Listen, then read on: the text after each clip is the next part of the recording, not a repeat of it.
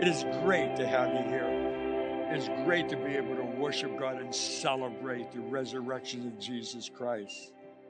If this is the last um, sermon in this series, Rise Up. And, and, and as I've been telling you, I've been so creative. I had Rise Up Part one, Rise Up Part two, Rise Up Part three.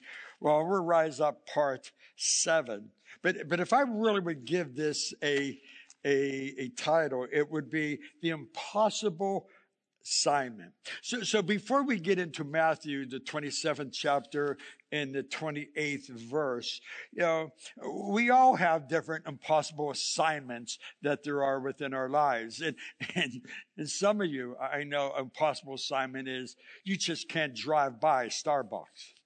And you just got to go stop in and get your latte. Or, or, or maybe one of you guys, you can't just drive by a hardware store knowing that there's a sale going on there and there's a tool that you need. You just got to stop by to get it. And, and, and, and then during this pandemic, the impossible assignment is, is not just to stay the same weight, but to not gain weight, let alone lose weight during the pandemic. It's, I love, Arlene got someone who sent her a, a message or something through Facebook, and, and, and it showed a picture of this guy and his rather little chubby guy, and he says, before I go through this impossible assignment of this hard journey of losing weight, does anybody think I look good chubby? Man, he's finding a loophole somewhere, isn't he?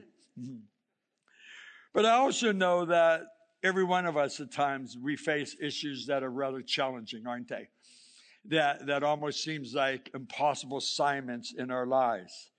Well, I want us to go to an impossible assignment of what these guards had to do to keep Jesus in the grave in Matthew, the twenty-seventh chapter. And, and I'm making a few comments, and I'm going to preach for an hour and a half, two, three hours, and then we'll go home, okay? And I woke some of you up, didn't I? It won't be that long. But let's go to Matthew twenty-seven, verse fifty-seven. And when it was evening, there came a rich man from Arimathea named Joseph, who also was a disciple of Jesus. He went to Pilate and asked him for the body of Jesus. Then Pilate ordered it to be given to him. I find this rather um, intriguing because the disciples are hiding because they're so fearful that they could be crucified as well as associates with Jesus. And this disciple of Christ goes to the man who washed his hands of the whole ordeal and says, go ahead, crucify him. And now he asks for the body of Jesus. And, and this is funeral day. Now, come with me to verse fifty-nine. And Joseph took the body and wrapped it in um, clean linen shroud and laid it in his own new tomb, in which he had cut it into a rock. Now, when I say that, cut into a rock, it was not a grave. It was a cave. Arlene and I, about forty-some years ago, had the privilege to go to Israel. And, and we went to where the tomb was. And, and on, on the tomb, there's a door. And on the door, there's a sign that says, he is not here, he is risen. And it's, and it's facing outward. So, so there was a big crowd of people there, but they wanted to take a picture of, of that, of that sign that, that he is not here, he is risen. So they, they all went out and shut the door, and your lunatic pastor, I stayed inside. No one else was there. And wow, did I celebrate because it was empty. And I celebrate that this very day. Now listen, and then they, and he rolled a great stone to the entrance of that tomb and went away. Mary Magdalene and the other Mary were there sitting opposite of the tomb. And the next day, that is, after the day of preparation, the chief priests and the Pharisees gathered before Pilate. See, the day of preparation is, is a tradition with, with the Jews on that Friday, that from three to six o'clock in the evening. Now, when we look at verse sixty-two, here is the Pharisees that are meeting with Pilate the day after. That is on that Saturday, on the Sabbath. They are breaking their own law. And I find it intriguing too, but why are they doing this? I mean, they, they, they ought to be beating their chests and saying, we did it. We got rid of that scoundrel. We crucified him. But they were, they were afraid that, that something else would happen. So, so they gathered together with some of the, well, with Pilate. Now, let's go to verse sixty-three. And he said, Sir, we remember how the impostor said, hmm, while he was still alive, after three days, I will rise. Can I say something that they remembered that? I want you to know that these unbelievers, they remembered what Jesus said. So sometimes you think that your words are being spoken into the wind. No one's paying attention to you. But I want you to know that people are listening.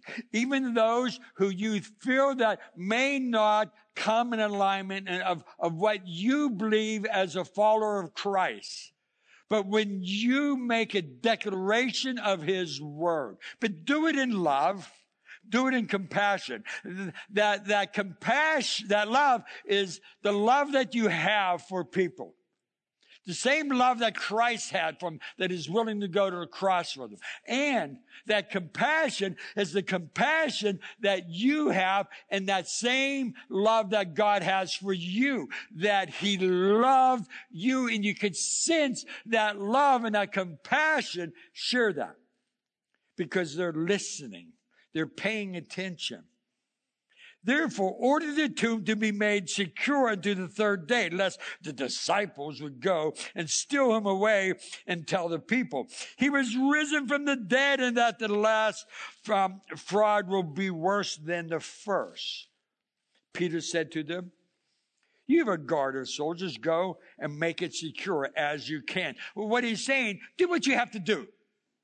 Get one, two, get as many as you need to do. Make sure that that grave is secured. And so in verse sixty-six, it says this, so they went and made the tomb secure by sealing the stone and setting a guard. Hmm. Can, can I make a comment here before we get into chapter twenty-eight? Dead men don't need a guard. What, what they didn't need to you know, have the guards there to keep Jesus in the grave. They wanted to have a guard there to keep the disciples from getting into the grave. And, and I really find that rather intriguing too, because why would they be afraid of the disciples? Because the disciples were already, they were hiding. It's not like they're going to band together and come against the Roman Empire, that we're going to, you know, get rid of those guards and we're going to steal the body of Christ. They were hiding. So there had to be some anxiety with these people that, well, we don't believe it, but we kind of believe it, but we don't believe it. But... So they set some guards out there. So let's go to verse one and verse chapter twenty-eight from the English Standard Version. And after the Sabbath, towards the dawn of the first day of that week, Mary Magdalene and the other Mary went to see the tomb. Hmm. Now, Mary Magdalene and the other Mary, they go to see Jesus in the grave. The authorities have guards there because they want to keep Jesus in the grave. I find it intriguing. This probably is the first time where, where the Roman Empire and, and the followers of Christ came in agreement. You know, he was in the grave. Now, there's something I'm going to talk to you about very quickly, and there are three things about I want to speak of. And the first thing is about the miracle of Easter. It was magnificent. And it, in verse six, it tells us that when the angel said, he is not here, for he is risen just as he said. Now, Jesus died. He was dead. He gave up the ghost. And the Bible says when he said it was finished, he yielded his spirit to the Father. The soldiers said he was dead.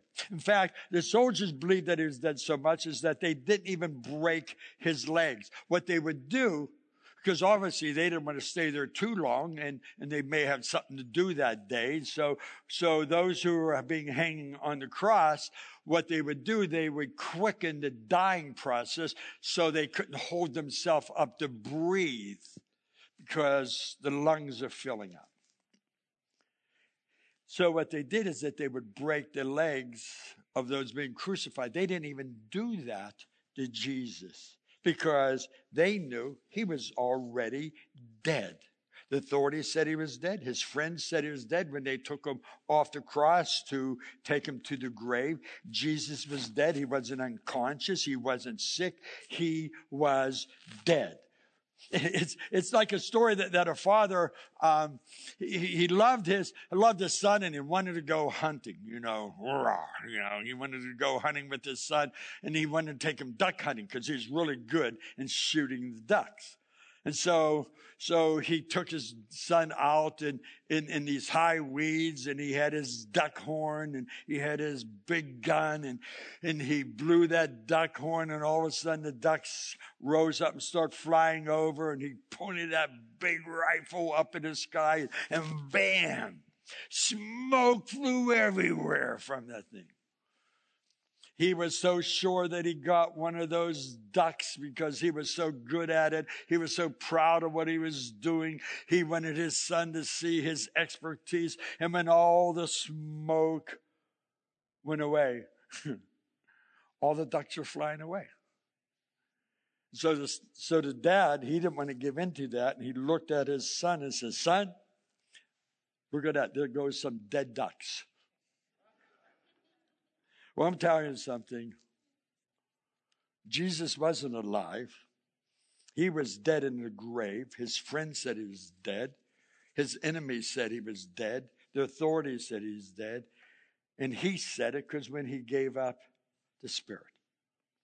So what I want you to understand that on Friday, there was a funeral.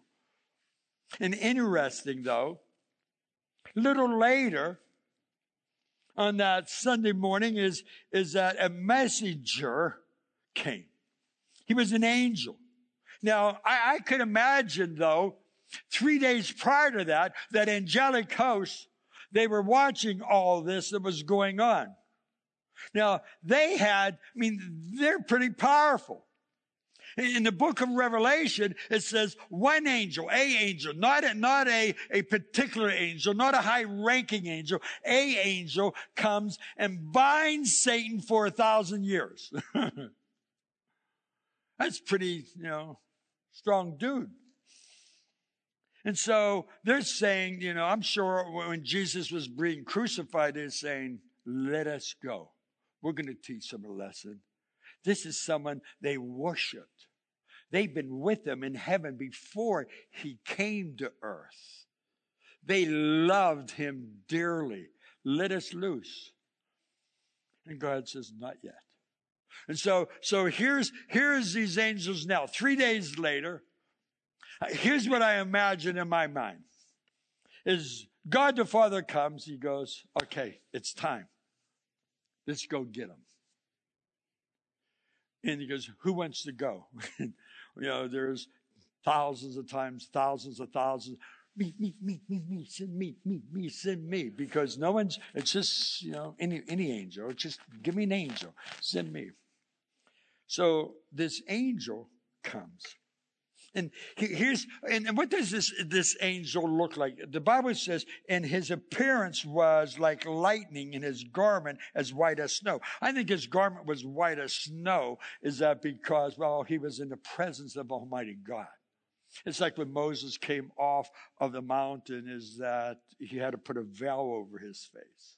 There was such a shine and glow being in the presence of an Almighty God. And, and that lightning, you know, again, you know, here's my mind thinking, is that they couldn't wait any longer. And, and, and the Bible says they descended. And I think descended is, is, well, a little underspoken because I think he was like a bolt of lightning. And, and, and, and, and when that angel hit the ground, wham! Well, verse two says this. And behold, a severe earthquake occurred, for an angel of the Lord descended from heaven and came and rolled away the stone. And all things, he sat on it. Why, why would he just sit on it? The two Marys, they came, and, and I'm sure they were wondering, why, why in the world, how, how are we going to get in there? I mean, they came, they wanted to prepare Christ with the oils and, and all that, and they can't roll a stone away. There's a guard that's sealed, uh, wondering how they're going to do that. But, but that stone separated them from the very presence of a God in which they love so dearly. That stone was a problem. And knowing that that stone was a problem is that that angel rolled it away and he sat on it and he says, it's no problem anymore. I don't know if he was standing on, sitting on it in, in a way. It says, boy, that was a long travel. Or I'm tired, or or that was a lot of work, or that was a heavy stone. I, I, I, I was I was thinking and saying, done, did it. Task accomplished. But but maybe maybe that angel is also saying this, because you see he's sitting on it, and that thing that separated you from Jesus, don't worry, don't be afraid. The biggest problems in your life, the biggest trials in your life, the biggest questions in your life, the biggest barriers in your life, anything that's keeping you from Jesus, the angel said, I removed it and I'm sitting on it. It has absolutely no authority. I, I uh, when I when I was in high school, I, I loved sports, you know, and I was a poor kid. You know, I didn't have all the cool clothes or shoes or anything, but I was really good at sports, and and so I ran in track, and and I loved to run. You know, I I used to say I ran a four twenty mile. That's smoking these days in that in high school, and and then I I, I played football. I was a first string quarterback, and which I was that pre-Madonna quarterback that no one could tackle during practice, you know, kind of like that stuff, you know. But I did something else. I, ra- I, I wrestled. That was the stupidest thing I ever did, you know, because in track, I made sure I got in the front and ran away from everyone. In football, I made sure I had guys blocking me or I ran away from them. But in wrestling, you get down on all fours, and you get this smelly, huge guy on your back, and he wraps his arms around you, and he doesn't just wrap his arms around you and say, oh, nice, Tommy. You know, he wrapped his arms around you, and he grabs, you know, you, he's holding tight in his claws. I think they grow their fingernails with pointers, you know, so they dig it in, yeah, and they they hold on. and, and I wasn't really good. I mean, for Pete's sake, I was always running away. And so I was always had my face in the mat. Always had this guy on top of me. Until one day, I had this, this, this big, ugly, smelly guy on top of me. He's always pushing my face in the mat. I think he kind of enjoyed it because, you know, he knew I was this quarterback and this this this guy that broke all types of records. He goes, you're not breaking any records with me, pal. You're going right into that mat. He's laying on top of me, and something happened. I don't know. I I, I want to think that I, I did a maneuver, you know, and I went around. I think I was so scared and sweating so much that he just slid right off of me, and somehow that I ended up on top of him. And I want you to know, man, did that feel good? I wanted to beat my chest. I wanted to say, wow, this is a great place to be. That enemy that was separating me from any kind of victory, now it's underneath me, and I am sitting on it. I think that angel felt that way. That thing that tried to separate God, I mean, man to God, is that he was sitting on that, that stone and saying, I took care of that. You see, the beauty is, is that something transpired. Scripture tells us that was great joy for these folks. Well, could, could, could you imagine is that I don't think I would be just jumping or dancing. Uh, I, I think, though, when that happened, I may have been bowing down and worshiping at the same time. And, and by the way, it's, it's when, when someone tells you sit on it, think of this. It's a whole new meeting, isn't it? And that's, that which separated me from the presence of God is now underneath me. Now let's move to take a look at the, the second thing is that the message of Easter. The message of Easter is threefold. One, he said, come and see. Come on, come on and look in. Come and see what I have done. Here's what the Apostle Paul says. The Apostle Paul says this, O grave, where's thy victory? O death, where is thy sting? There is no more sting. He took the sting out of sin because it has no authority or dominion over our lives. Removed that stinger. I, I can remember when, when I was a young teenager, I used to love to run because well, I was, I probably sassed everyone and ran away from them, but I loved to run. And I went, I would run through the clover leaves and, and, and running through those clover leaves, you see how many bees you could step on and kill before you get all the way through. And, and by the way, um, I didn't wear shoes or socks. You're thinking, why would you ever run through a clover field, killing as many bees as you possibly can with your bare feet? Well, it's very simple. I'm probably thirteen, fourteen, fifteen years old, somewhere around that. Why wouldn't I? Because someone dared me. And so, and, and by the way, is that when you're running through that field, you're, you don't stop until you get to the other end because you don't want to stand there in the middle of the field because then you become a beehive. So you're just running as fast as you can through it. You, you don't get one bee sting. You get two, three, four, or five, as many as you can, but you're bragging about how many you killed, not how many stung you until you got to the end of that field and you realize I got some stingers on my feet and they hurt. Hurt. So what you do is knowing that the, when they sting you is that they, that whole stinger goes in. They can't sting you again and it hurts until you pull it out. Then there is that relief. You see, when Jesus rose from the dead, he pulled that stinger of death, that, that attack upon our soul, to be able to bring harm and havoc into our lives. He yanked it out where there is no longer any harm or pain. Because it's the joy of our salvation, isn't it? Now, the second thing he says, not only come and see that the grave is empty, he's saying, now what I want you to do is go and tell. Mary Magdalene and Mary is, is that when they heard this in verse seven, it says, go quickly and tell the disciples. I don't think they just sat around and were thinking, well, well, well okay, we're going to have lunch first, and after lunch, we'll meet with some of the family and see if it could fit in our schedule. We'll go see the disciples. They went quickly. In fact, they didn't stroll. They ran to tell the disciples. And how did they run? The scripture says they ran with joy.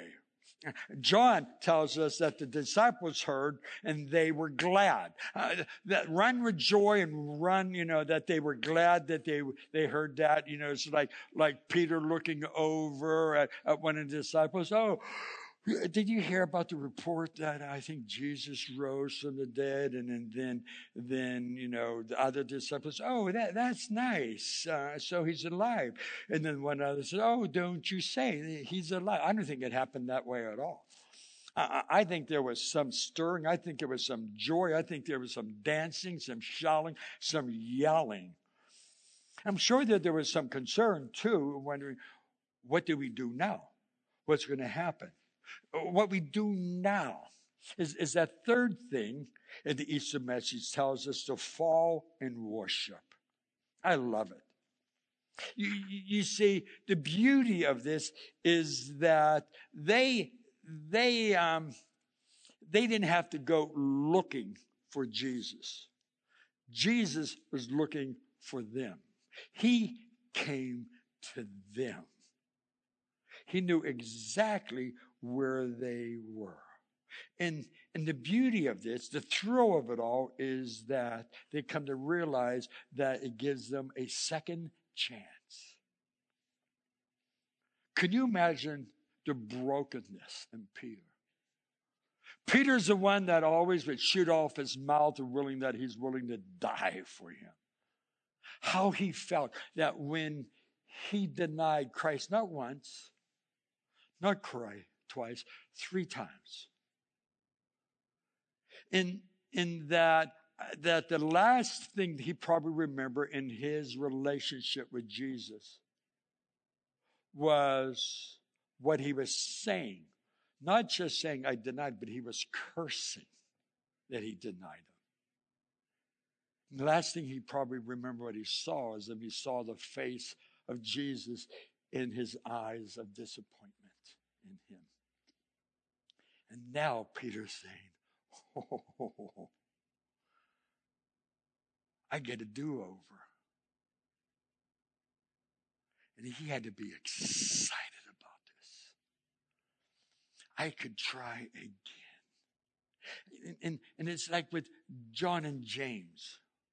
They, their, their mom, I mean, they she wanted the best for her boys, and they weren't denying it because they wanted to be one to be on the right side of Jesus in heaven, the other one to be on the left side of Jesus in heaven. And now they get a do-over. They get to say, I just happen to be at the feet of Jesus. And, and to worship him, to praise his holy name. Wow. But, but the thing is, is now, what, what do we do with this?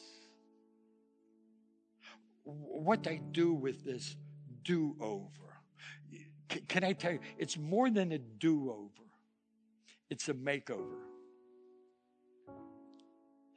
During this this pandemic is one thing that Arlene and I kind of enjoy doing because I, I hate to listen to the news and, and because that's all it's given me is dread, horrible things. Uh, so so I, I like to watch these uh, renovations of homes. They'll, they'll take this house that looks in shambles that no one really wants to be a part of. They go in there, they tear down the walls, rip up the floors, put all this new stuff in. All of a sudden, that which once was ugly, now people bidding against because they want to live there. They want to be a part of that. There is that transformation. And I, and I kind of think people like to watch that because they, they themselves like to be a part of a transformation, not only in their homes, but, but in their lives as well. And it just feels good of what they are experiencing. Well, l- listen to this, church. He tells us in Second Corinthians, the fifth chapter, verse seventeen, he says, therefore, if anyone is in Christ, the new creation is come. The old has gone and the new is here. The new is here. What did, what do they mean by that? How, how can, how can I be new? In, in, in the gospel it says that we are to be born again. And he goes, how could I be born again? How could I again come from my mother's womb? It's more than just that physical. There's a spiritual transformation that takes place. And in that tr- spiritual transformation, what is that? How does that happen? Well, in Second Corinthians three eighteen says, and we all who with unveiled faces contemplate the Lord's glory are being, are being, we are being, talking present tense, we are being transformed into his image with ever increasing glory, which comes from the Lord, who is the Spirit. That transformation, that we're being conformed into his image, into his likeness.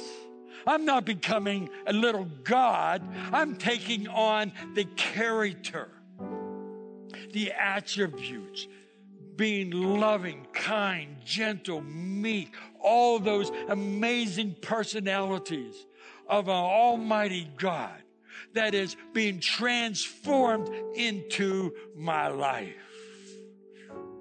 into his image. I, I could remember as, as a teenager that with my father being an alcoholic in those years, it was kind of tough. That, that I remember coming home from school one day, and there's my dad laying in a front yard, laying in his own vomit because he passed out drunk. I, I would want my dad to be proud of me because of my accomplishments in, in sports, and I would give him my gold medals that I won in track, and he would take them and sell them for the gold in it, for the money, so he could go drink. Going into the ministry, someone, I had friends and colleagues that their father was a preacher, their grandfather was a preacher, their great-grandfather was a preacher. My dad was a drunk, my grandfather was a drunk, my great-grandfather was a drunk. And, and, and you know, we get in that self-pity stuff, you know. And then, then I read the scripture. You see, it's the word, church. It's the word that is so important. And I read that word, and it's an, I'm being conformed into his image. I have a whole new bloodline. It's the blood of Christ. And now I'm being conformed into that image. And here's, here's the best part, because we think that, that, wow, now I have this new bloodline. I have this great family that could be a part of. I'm part of God the Father, God the Son, and God the Holy Spirit. I'm being conformed in that image. Man, can this get any better? And he's saying, oh, my friend, you haven't even touched it yet, because that scripture says that being transformed into the image of God with ever-increasing glory, with ever, ever-increasing glory. I mean, it keeps getting better. I'm great today because I'm better than I was yesterday, but not as good as I'm going to be tomorrow. God keeps increasing that, that transformation in our lives. Yeah, it's not always easy. There's things in the past that try to creep up in our lives and to be able to tell us, you can't do this. You've done that. You've done another thing. You're never going to make it. But I remind myself, that one who's saying those things, that he has a title. It's called the Father of Lies. He distorts anything that is good, and he makes it evil. He wants to tell us that we can't do it, but his word says that it is an ever-increasing glory. I am improving every single day of my life, that I'm becoming more like him. That is what the resurrection of Jesus Christ has done. That same Spirit that raised Christ from the dead dwells within you. Listen to me, church. That same Spirit, on that third day, I don't think there were just guards at that gravesite, because those humans knew that on the third day they heard he may raise. I believe Satan knew as well. Personally, I don't think there was a single person on planet Earth at that moment that was sitting, because every demonic force was at that grave site. They were celebrating. They were dancing. And all of a sudden, there came this thundering whoop, bam, an angel showed up, rolled away that stone. God called forth his son, Jesus Christ. He came out of that grave. The forces of hell, every evil that tried to stop that from happening was defeated. And know this, my friend, that same Spirit that raised Christ from the dead dwells in you. So that father lies when he tries to say he can't do it. I'm just saying, you lying thief, get behind me. Because I want you to know I've been conformed and being conformed, transformed into that very image of God. And it's not just for today. Every day it's ever increasing. It's getting better and better and better. And that is what Easter does.